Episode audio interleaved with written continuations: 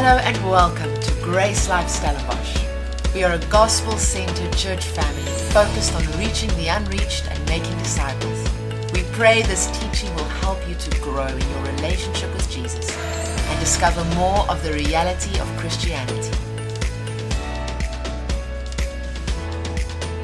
Well, I was praying this morning. I I, uh, I saw uh, I saw a picture of um, you know when, when it was COVID, they had these things that you walk through tunnels kind of thing at some of the buildings, and then they spray stuff on you to make sure that you don't kill people. So um, I saw kind of a thing like that, and, and at the bottom door, when people come to church, when you walk through that, um, people come with a lot of stuff, and when they walk through that, they didn't have the stuff anymore with them. They left it outside. But it, it looked like if each person come in with something like a plate. Um, I couldn't see what's on the plate, but it's something like a plate. So um, each person come here to serve. You bring something, and then we serve each other at the service. We don't come here like orphans and come and sit and wait for something to be given to us. We come to serve with what we have.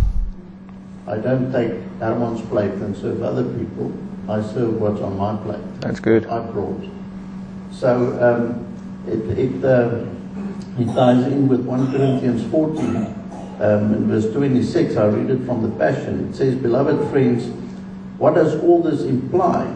When you conduct your meetings, you should always let everything be done to build up the church family. So we come here not for us. We come here to build up the church and Everything we do is not an exception.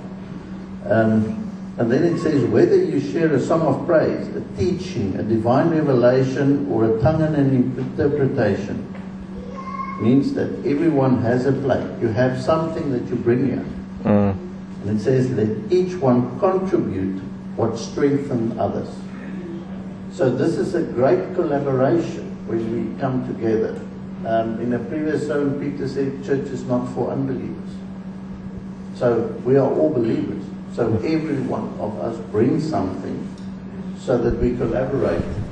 And when the service is finished, when Peter stops uh, uh, uh, preaching, it doesn't stop. Then we serve each other again. So I'm looking forward to the service that we have today.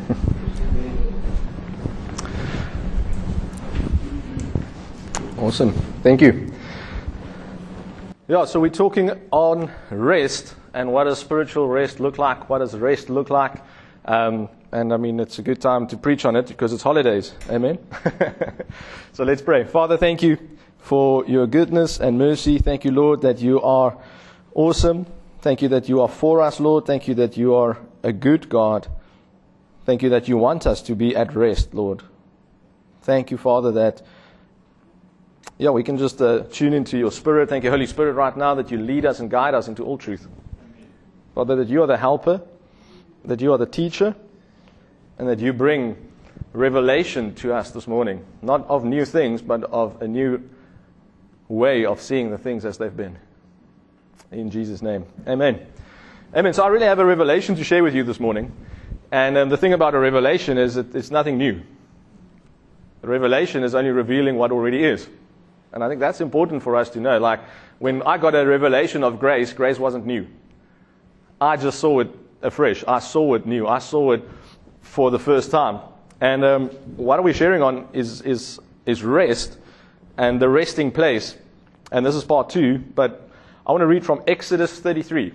Okay, Exodus 33 and verse 14 says, And he said, My presence shall go with you, and I will give you rest. My presence will go with you and I will give you rest. That sounds like something New Testament, doesn't it? That sounds amazing. That sounds like what we've preaching on the last few months, like the presence, the power, the, the, the, um, and prayer. So when there's power, it's because there's presence, but now when there's presence, the presence of God brings rest. The word rest there in the Hebrew means to rest, to settle down, and to remain. So when God's presence comes on us, It is not leaving. I mean, it's not like in the Old Testament where it was the Spirit upon and then the Spirit left and the Spirit came and the Spirit gone. No, this is a rest. It is a resting place and it is a presence that goes with us because where we go, God goes. Amen. It is a settling down and a remaining. So when we have what we title this series as the resting place, guess who the resting place is? It's not God. it's you. You and I, we are the resting place of God. I mean, we should find our rest in Him, definitely. But God is not looking for the next chapter. God is not looking for something new. I know Isaiah 49 says God's about to do something new. Guess what? He's done it. God is not doing a new thing again.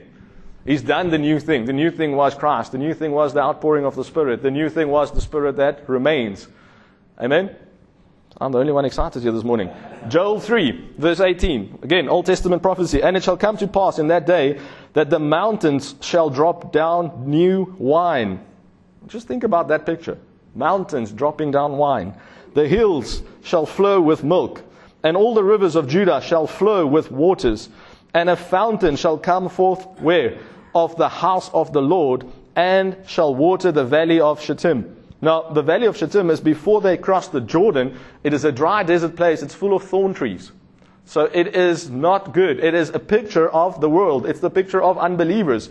It is a picture of, um, of self-centeredness. I've been studying a bit about thorns and prickles and all of that, and you really know what it is. It is, don't eat of me. Stay away. It's a protective mechanism because I don't have enough as a tree or as a plant. A cactus is, I don't have enough water, so don't come close. That's the same with uh, acacia tree.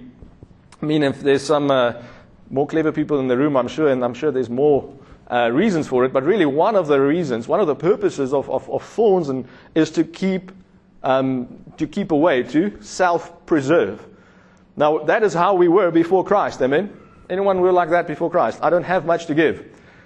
Like, don't, just don't take anything. The, the, the load is too heavy. I can't. I, I've been poured out. Now we say, like, now guess what? Where the thorns were, now there is a river flowing.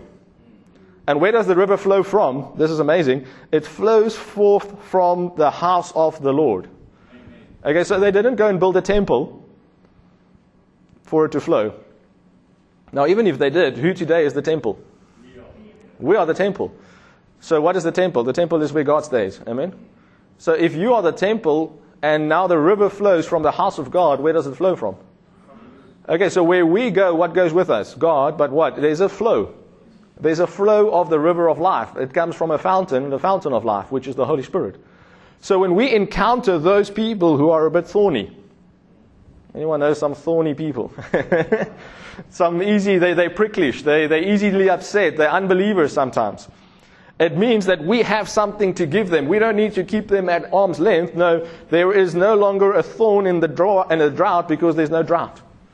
Now there's a flood, amen, of this beautiful fountain that comes forth from the house of the Lord, which is also, it's you, but it's us. You know, one of the, um, the main things that I've been meditating on lately is Colossians 1.27 says, Christ in you, the hope of glory. It doesn't say Christ in me. It says Christ in us. It's plural. In English, we use you for you singular and you plural. In um, Colossians 1.27, the you there is plural. So it's Christ in me, yes, but it's also Christ in you. And it's Christ in us. It's Christ in and among us. So when we come together, we don't just have Christ in me, but now we have Christ in you, and in you, and in you, and in um, Barent, and Bernard, and Wendy, and Patricia, everyone. Anthea, we've got Christ in us. The word says, where two or more gather in my name, what happens there? God shows up. No. That's how we think. He's already there, but now he's not just in me. Say me, uh, come stand here, Taku. So Christ is in him. Okay? Yes, I know. I've, I've, I've made sure. No. it's our job to make sure. Christ is in me. Okay, if you don't realize that, then I don't know why you're here. Amen. but now, where two or more gather together, why did we gather here this morning? Because of Jesus. Amen. So we're in His name. Now Christ is here Christ is here, but Christ is also here. Where two or more gather together in my name, there I am in the midst of you. So he's in the midst of me, he's in the midst of him. But now Paul says, I wish to come to you so that there will be a mutual beneficial, effectual faith, both to you and I. So Paul, the man with all the revelation and all the power, says, I want to come to a gathering. I want to come to a church. I want to come to a believing people because it's going to benefit me. Now, Paul didn't come to, say, Romans, the Roman church, to come get a teaching, did he? I'm sure he came to give a teaching. But he said there's a blessing between you and I. Why? Because when it's Paul alone in prison by himself, it's Christ in me, Christ in Paul. But now when it's Paul and Silas together in prison, what happens? It's Christ in him, Christ in Silas, Christ among them. You can go sit, thank you. So that really is what we have to see. Like, and, and we believe, I believe this is important. This is a word, a, a, word for us because of what we see in a digital online world. Now, what has happened with these VR goggles? No one but me. Nothing but what I want. Like it's like horses who, who don't look around. So we need to be aware of the subtleties of our um, generation that is not so subtle anymore. So we can all put VR masks on and have a joint venture church. That's like you can be anywhere around the world and we can be in the same room technically. I don't know yet how that's going to work, amen. But for now, I'm happy to be here with you in person. so that I can lay hands on you, pray for you, that I can hear God for you as we go about this. So now we are fountains. The church gathering I really see is, is, is where the fountain is. It's where we come to drink. And now that says now there's rivers flowing from there. So as you leave here today, I want you to see yourself as a river that's full of the power, the love, and the presence of God. So as we go out, we are rivers. Now we're taking conduits full of water. We become the conduits that flood the waters into the dry desert places, into the lives of the unbelievers. And next week we come back with our testimonies and we, we, we, we celebrate not how great we are, but how great He is. Amen? Because He is the fountain of life. He is the one who, who brings into what we need. So Isaiah 43 says from verse 19, Behold, I will do a new thing. I tasted you and no one said amen. Well done. Now it shall spring forth. Shall you not know it? I will even make a way in the wilderness and rivers in the desert. The beasts of the field shall honor me, the dragons and the owls, because I give waters in the wilderness and rivers in the desert to give a drink to my people, my chosen. Let's just take an admin break quickly. What is a chosen person of God? It's someone to, who chose to be a person of God. How did they become? How did you become a child of God? You chose. What did you, cho- what did you choose? You chose to believe. So you heard the gospel and you chose to believe. You're chosen. Well done. Some people have not heard. Are they not chosen? No, they haven't yet chosen because they haven't yet heard. Amen? Do you agree with me? For God so loved the world, amen? That whosoever, already there, you're going to stumble. God loves everyone. God wants everyone to be saved and come to the knowledge of the truth. There's another verse for you.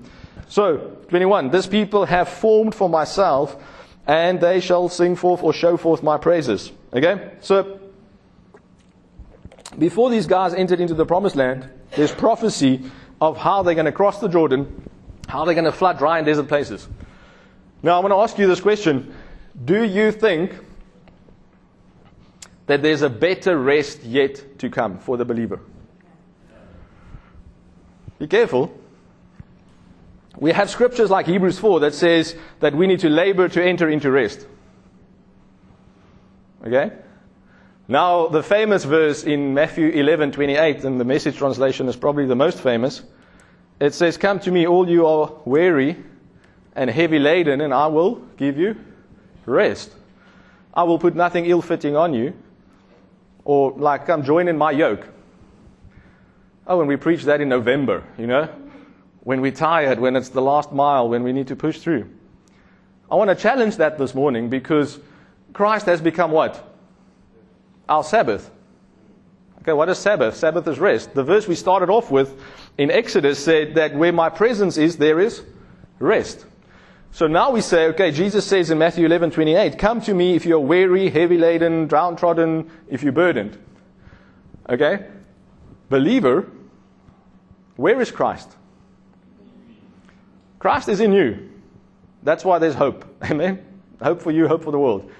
So how can you turn to Christ if Christ is already on the inside of you? How can you come to where you already are?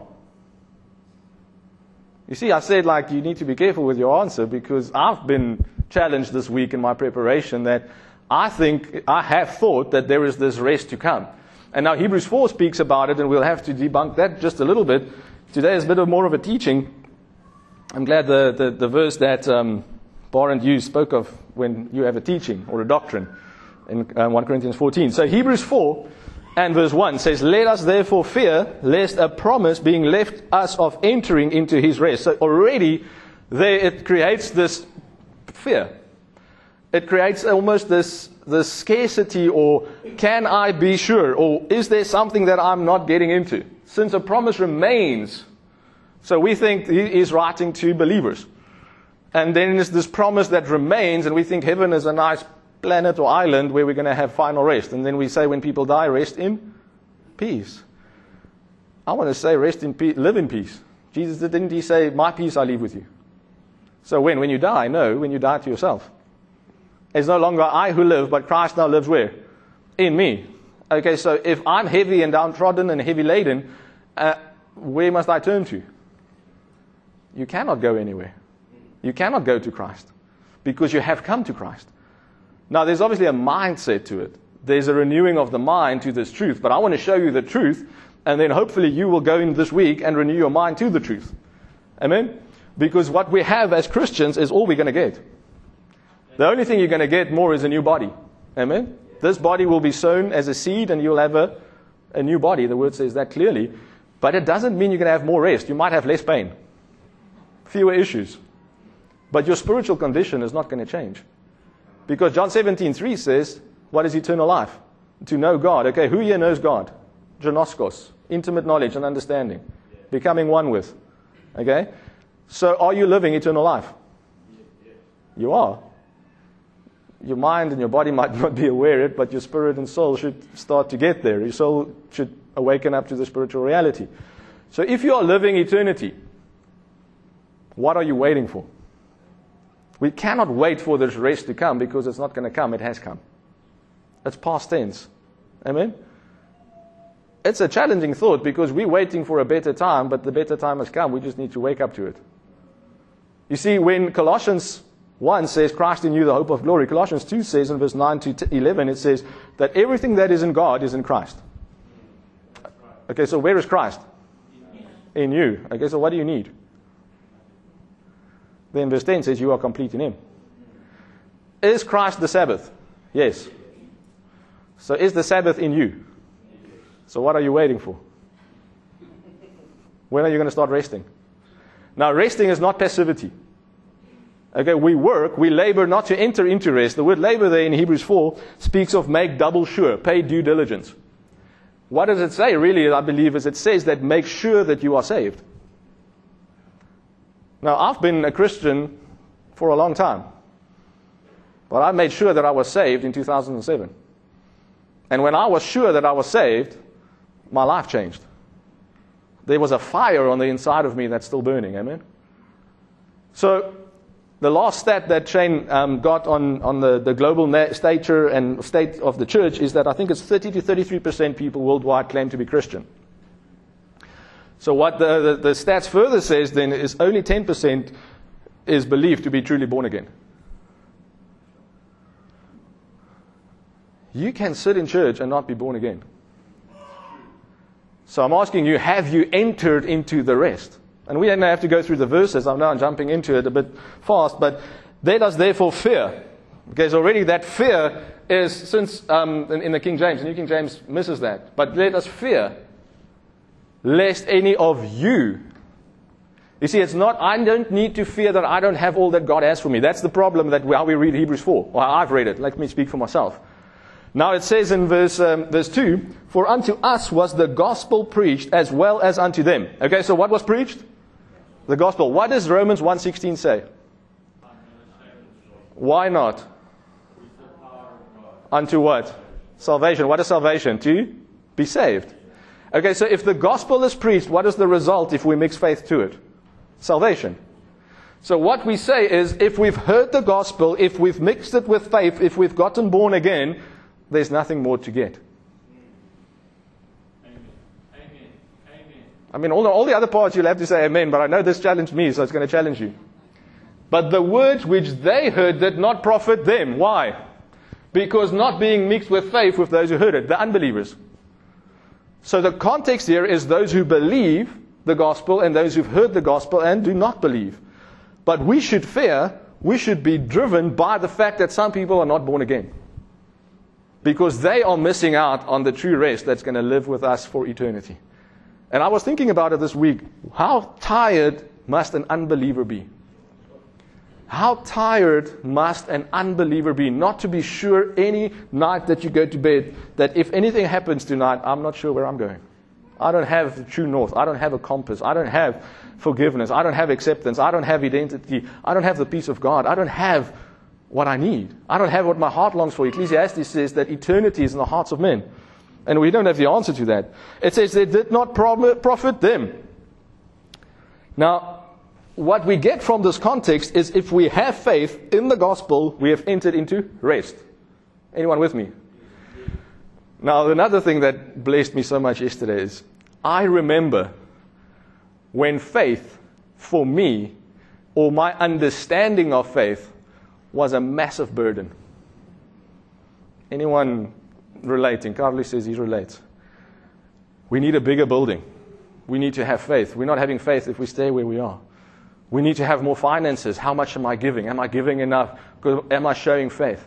I'm not really healed, but I say I am. I proclaim I am. I amen that I am, but I'm not really healed. So on the inside of me, there's a burden to perform.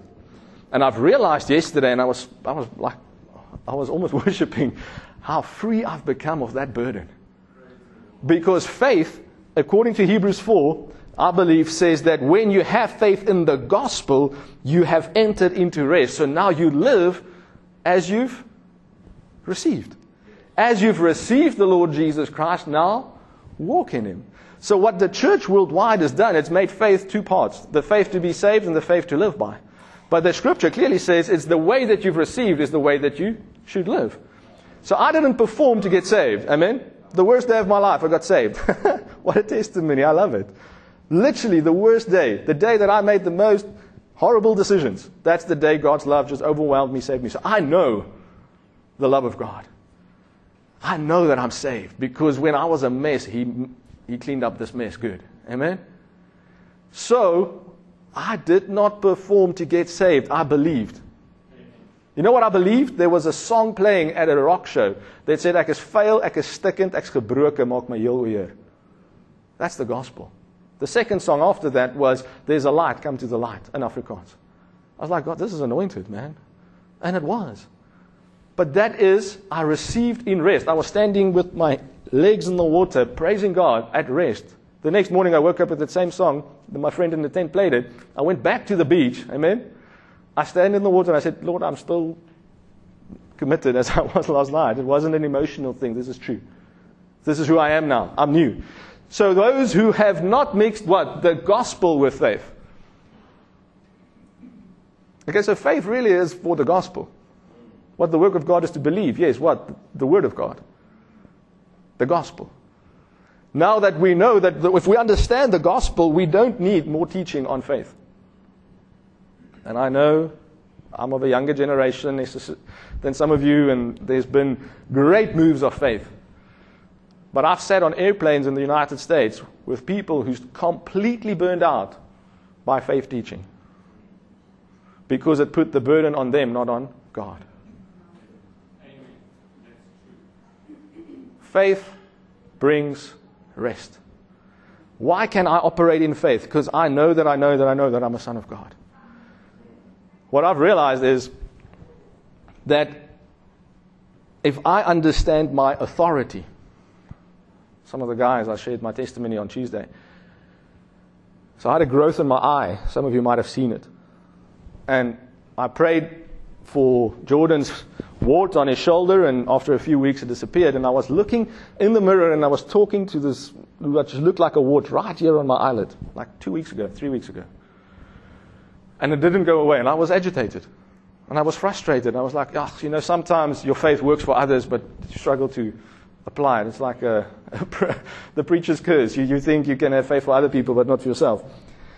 And, and I, I sort of gave up. And you can ask my sister, and I said, listen, where's an uh, oogarts, uh, ophthalmologist, what is it? Uh, not an optometrist, the, the, the guy who's going to cut your eye, that guy. and she said, send me a photo. And I'm so glad I sent her a photo because now there's evidence. And I sent her the photo, and she did great research for me. And um, she said, No, you have to go see a specialist. She spoke to guys who who's studying it and who's fifth year uh, specializing. And you have to go, and you're probably going to have to go for a day procedure. So I was like, okay, then it makes sense to rather come to Stellenbosch because Natasha's going to have to drop me. I made a phone call, they didn't answer. And I was like, Jordan's bir- uh, Bradley's birthday, I'll get to it. I took a moment somewhere in that and I said, I'm going to try once more. And I looked in the mirror, but I spoke to my body. And I said to my body, This growth is unwelcome. It's an intruder. Amen. Reject it. And I got on with life, raising boys, making parties for a first birthday, everything.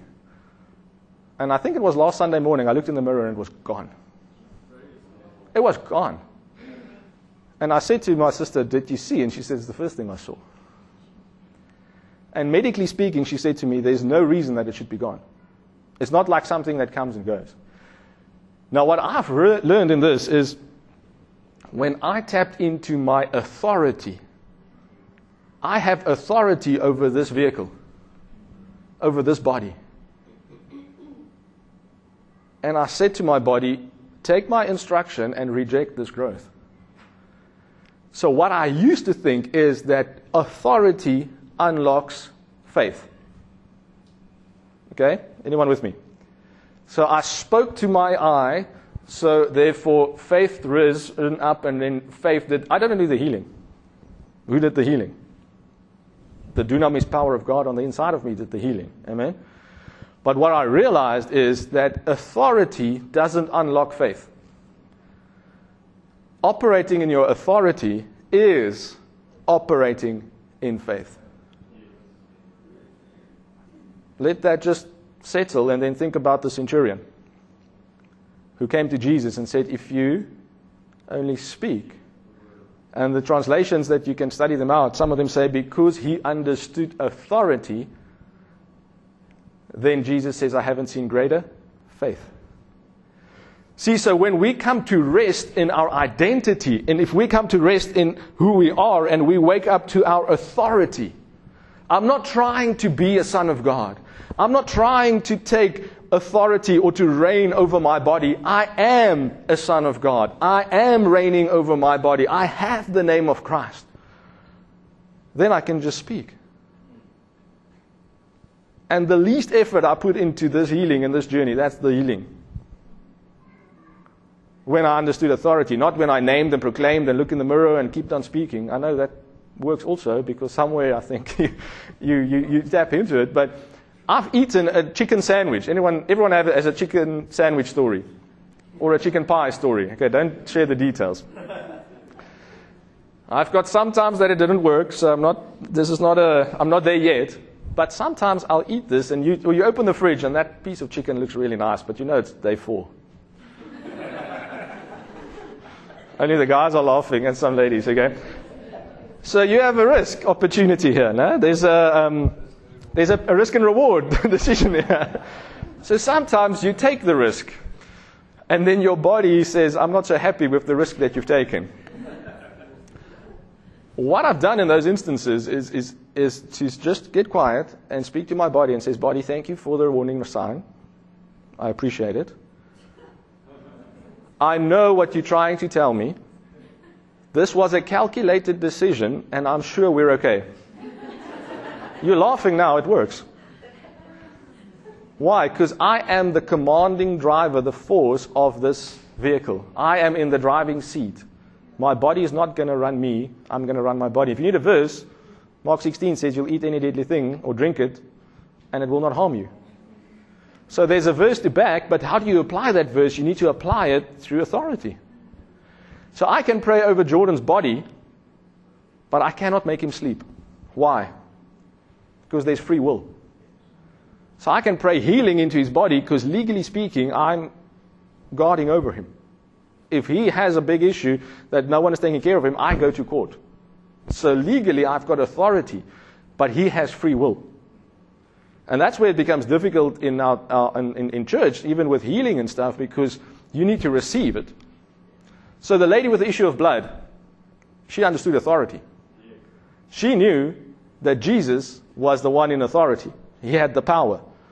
And she said to herself, so she put the rules of engagement down if I only touch the hem of his garment, body, you're going to get healed. I'm going to touch Jesus, and body, you'll get healed. And what happened? So she had authority over her body. She just put the draw on Christ.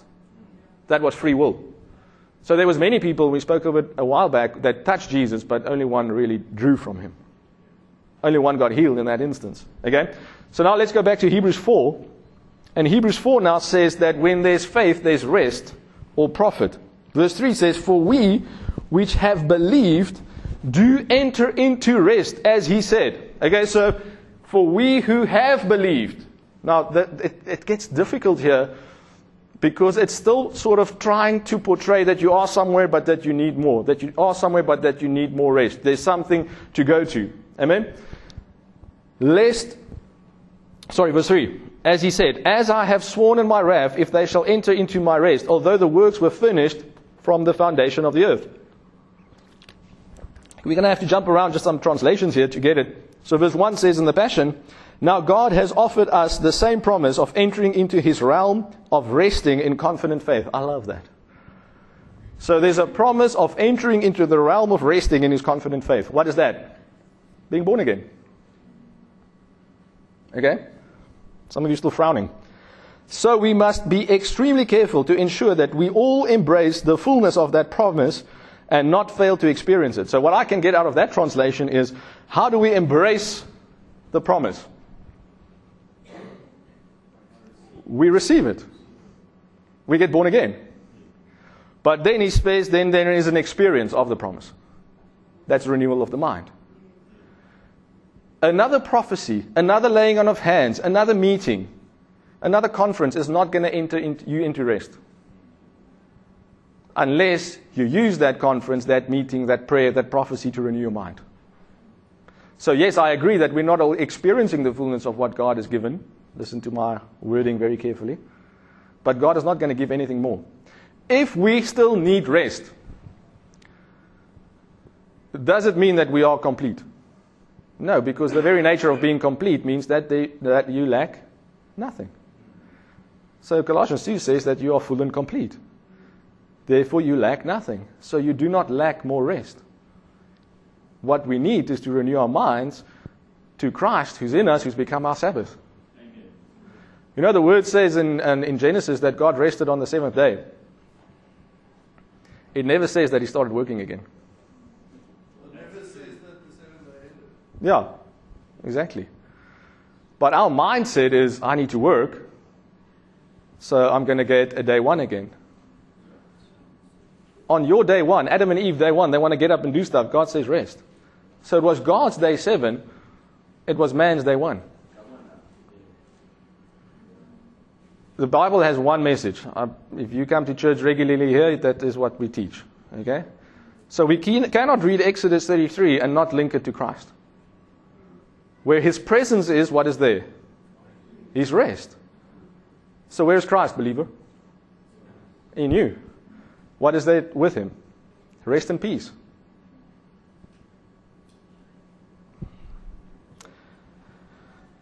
I spoke about faith and the pressure of that, and I'm so glad that I'm past that.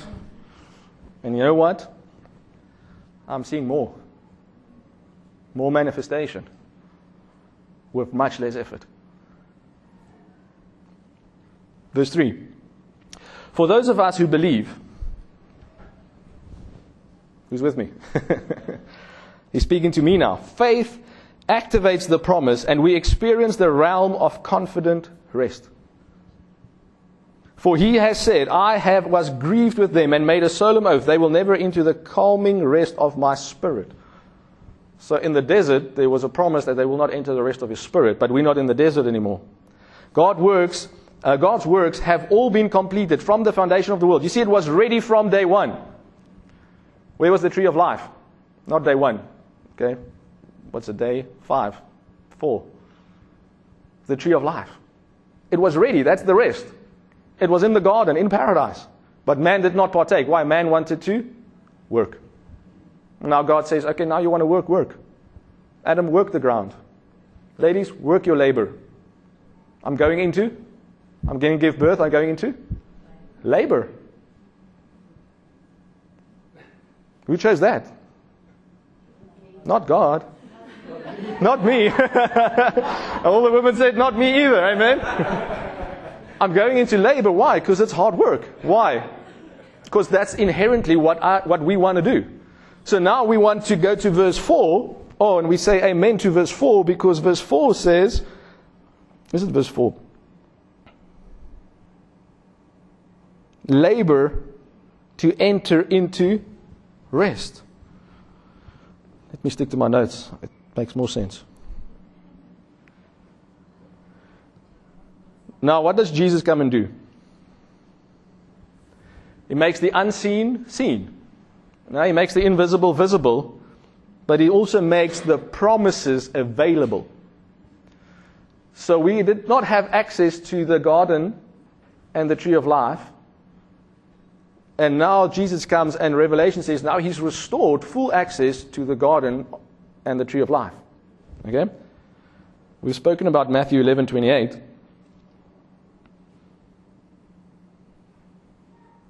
So Hebrews 4 and verse 8. This is where this is where we get it. Hebrews 4 and verse 8.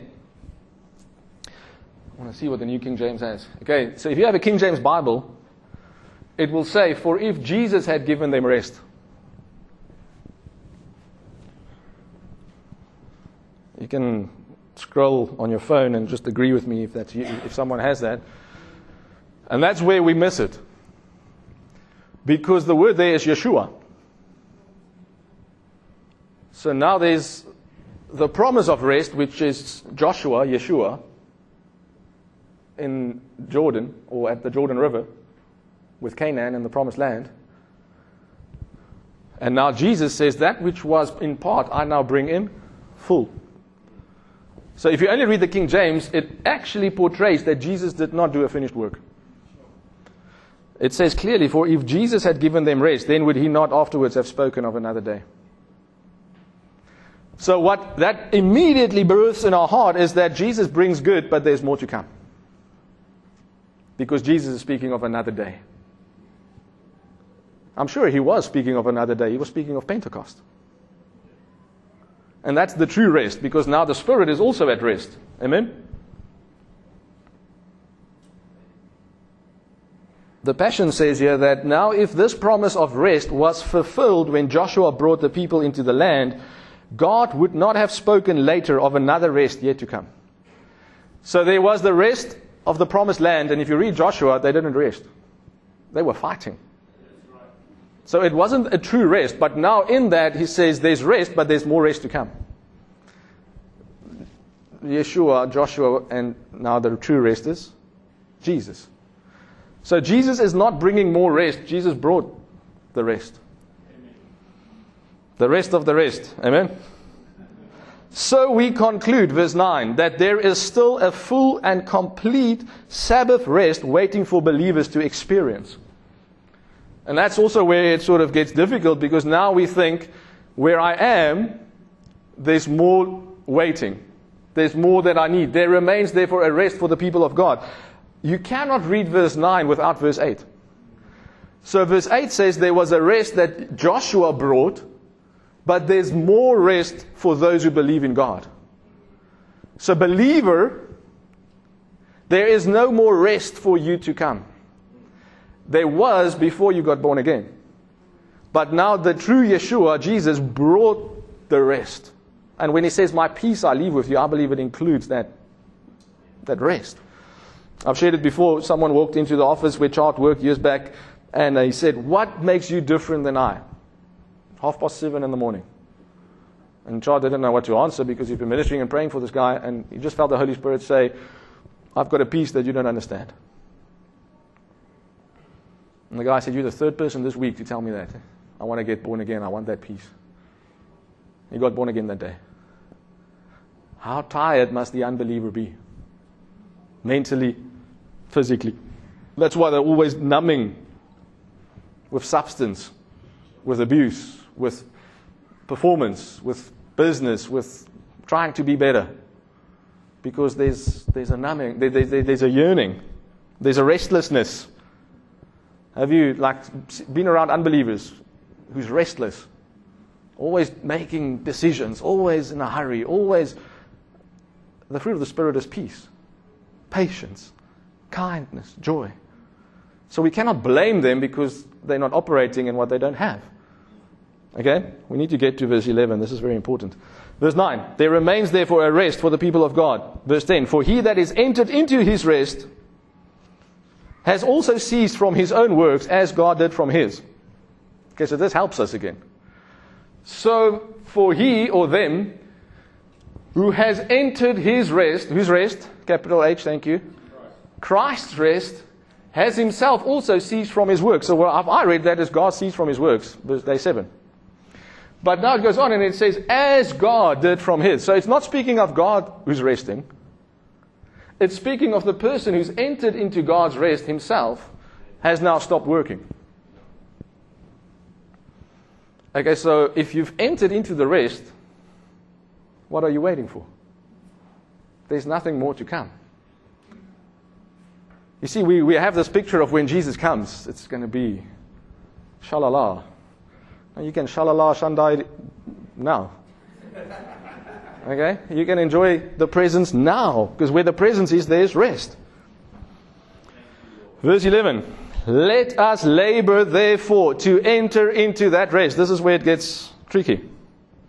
Lest any man fall after the same example of unbelief. And I'll confess, you know, as a pastor, we get to do that. I've preached this wrong.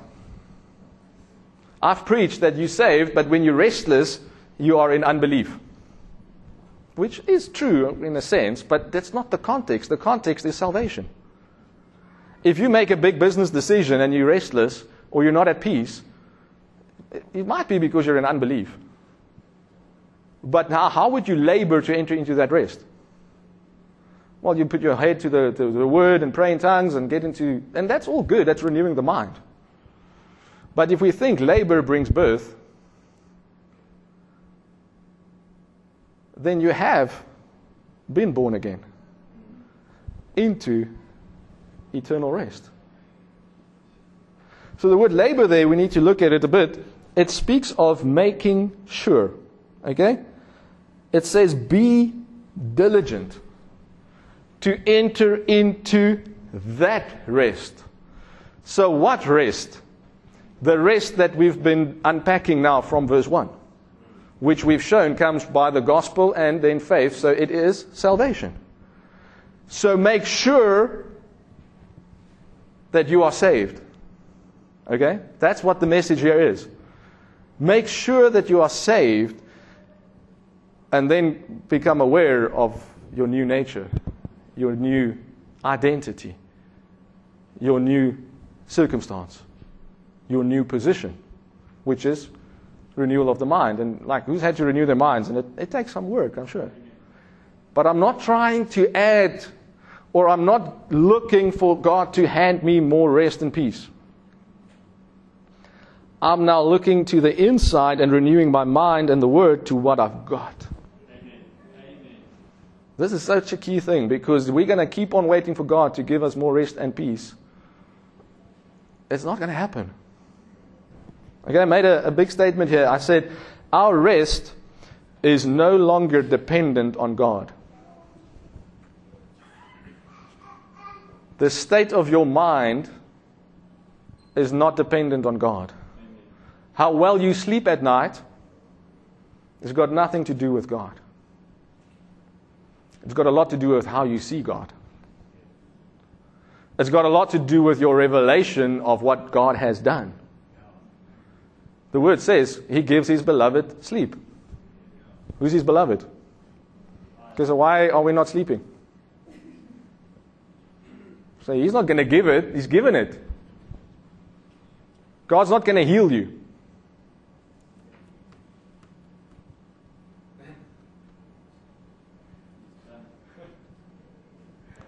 God in you is the healer. Okay? Maybe that's a big statement. Let's just clarify it.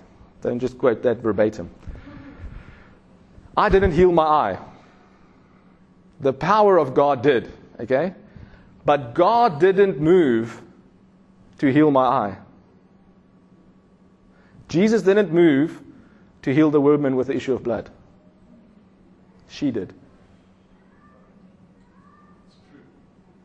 Although that unsettles some of your van daai kaarthuise maak nou so. If we say that authority is faith, like God's not going to have more authority. He's got all the authority. Jesus said, All authority in heaven and on earth has been given to me, therefore, you go. So God is healing, God healed my eye, God, no, God's power, you need to see it like the dunamis comes with the Spirit. It's the enablement. So I didn't do it, I didn't name and proclaim it, I did it, it didn't work, remember? But it's when I realized that I have authority over my body and I've got the power of God. Romans 11 says that the Spirit who raised Christ from the dead now lives in me and is giving life to my mortal body. But I have the authority. So God cannot override my authority over my body. That's a big statement. So God cannot force your healing when you don't I want to say want it, we want it, but when you don't operate in your authority. God is the respect, not the respecter of persons in the fact that He doesn't have favorites, we're all His favorite, but God respects your freedom, free will, and authority. The word says He stands at the door and knock. So, who's got the authority to open the door? Not Jesus. Have you opened the door?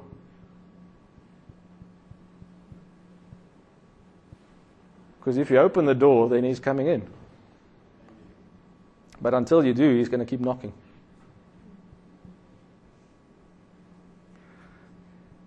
I, this is this really like I'm like, what a message. What a revelation. There's nothing more to get. There's a lot more to get in here. you know, the problem is there's more to get out sometimes. Because heaven is not a planet. We'll teach on that soon. Neither is it Mauritius.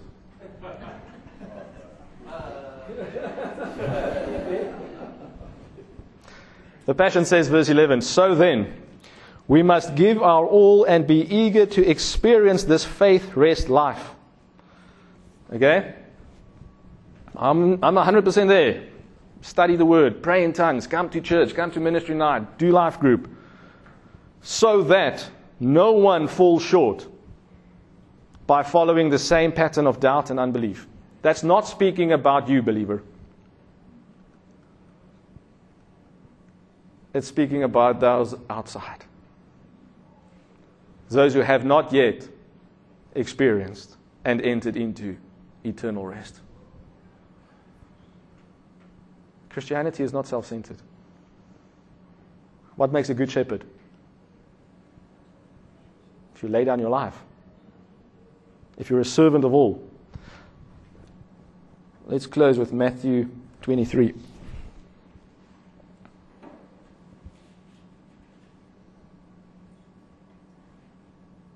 I can't remember what translation I read this morning. Give me a moment. Let's read New King James, then it makes sense.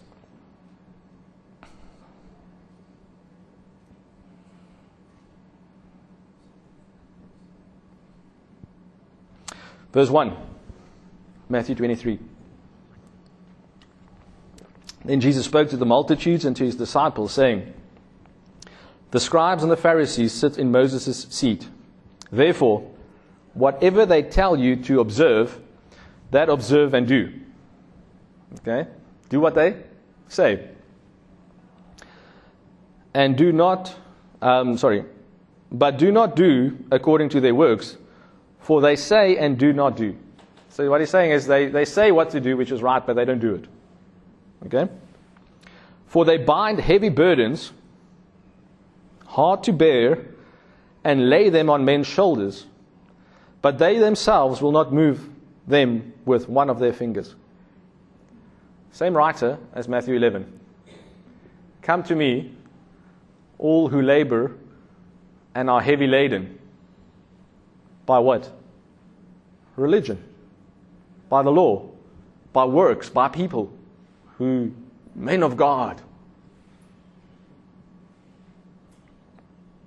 But all their works they do to be seen by men.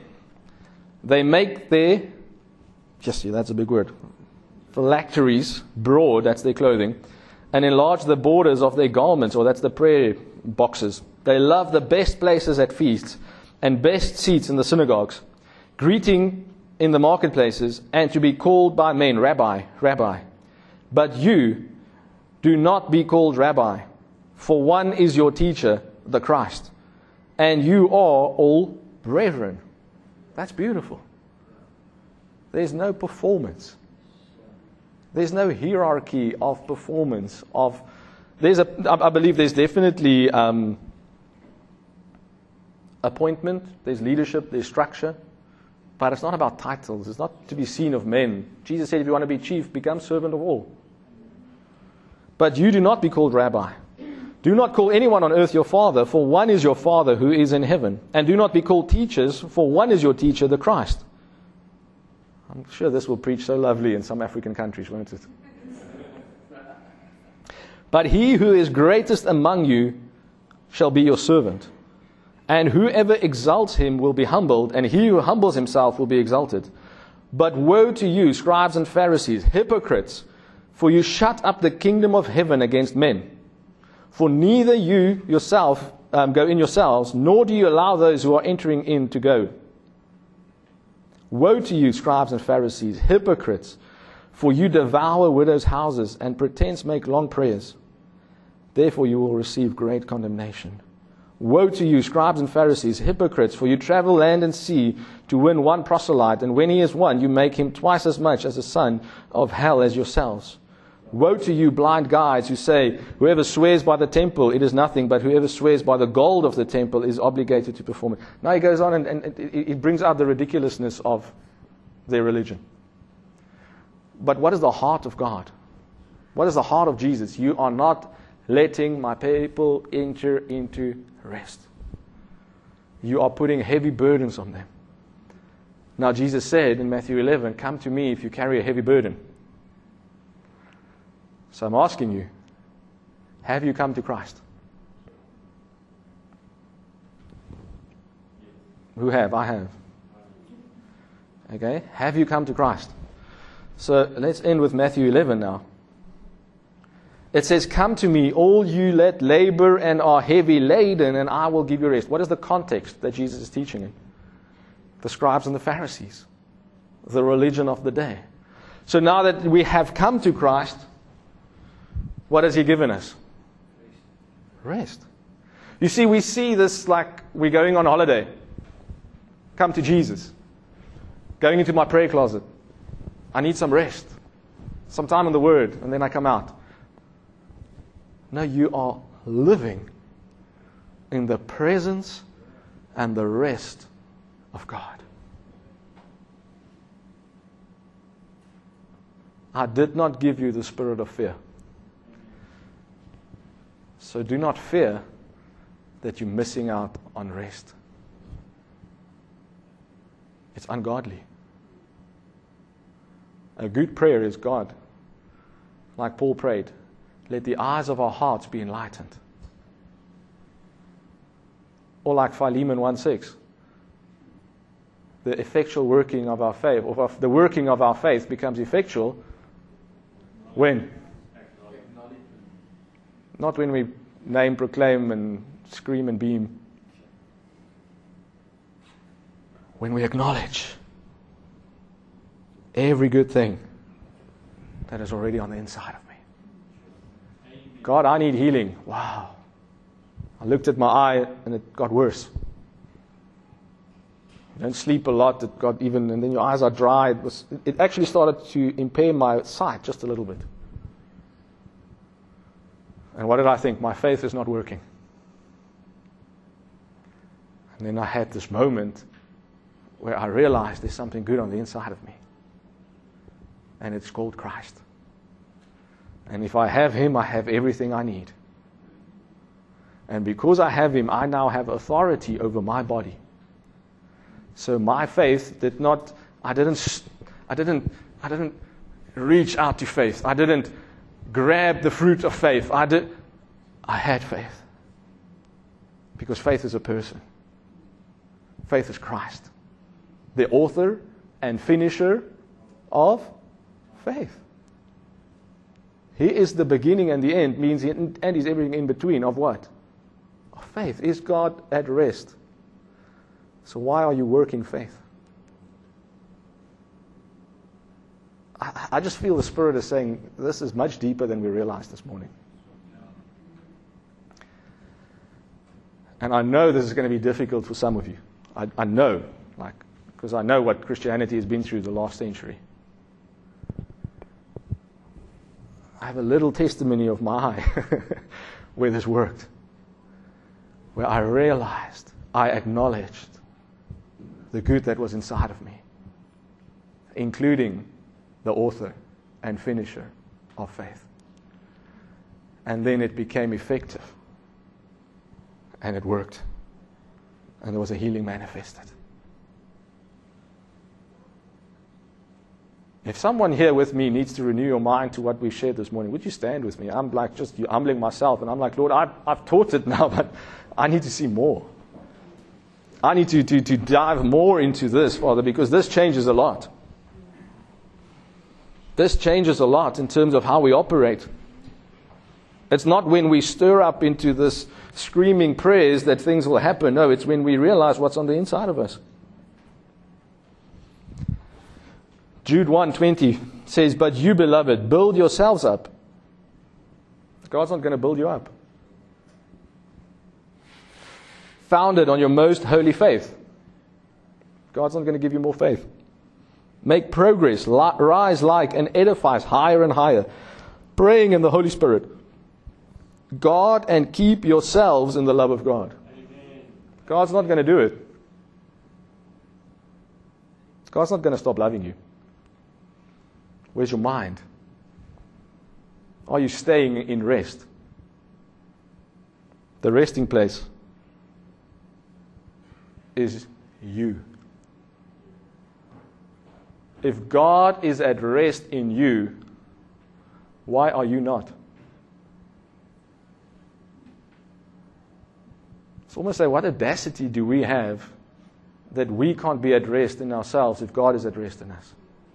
The Spirit comes down and abides, it stays. Expect and patiently wait for the mercy of our Lord Jesus Christ. What is our expectation? Exodus 33:14 where we started and he said, "My presence shall go with you and I will give you rest." Lord, we pray this morning that we just become more aware of your presence. That we become more aware of Christ in us. That we have the faith of Christ because Christ is faith. That Matthew 11 28, Lord, is, is, is preached before the cross. And yes, if someone here that you've never come to the resting place of Jesus, you've never come to a full laying down of your burdens, of your efforts, of the weights, of the sins that's been holding you back that Hebrews 12 even speaks about. This is your moment. This is your moment to labor, meaning be birthed. This is the moment where you can get born again. How do you get born again? You believe in your heart and you confess with your mouth that Jesus is the Son of God. You believe that He came to earth to pay for our sins, that he died on a cross, that he was buried in a tomb, that he was raised, resurrected, ascended, and he went to the right hand of the Father, and he poured out his Spirit so that we could all become brothers and sisters, brethren of him, sons and daughters of God. Nothing you do. The gospel did not profit them because they did not mix what they heard with faith. If you believe that, then welcome to rest for the rest of your life. Now the problem becomes our minds. But at least now we know that we're not waiting on God. We're just waiting to, working at waking up to what we've got.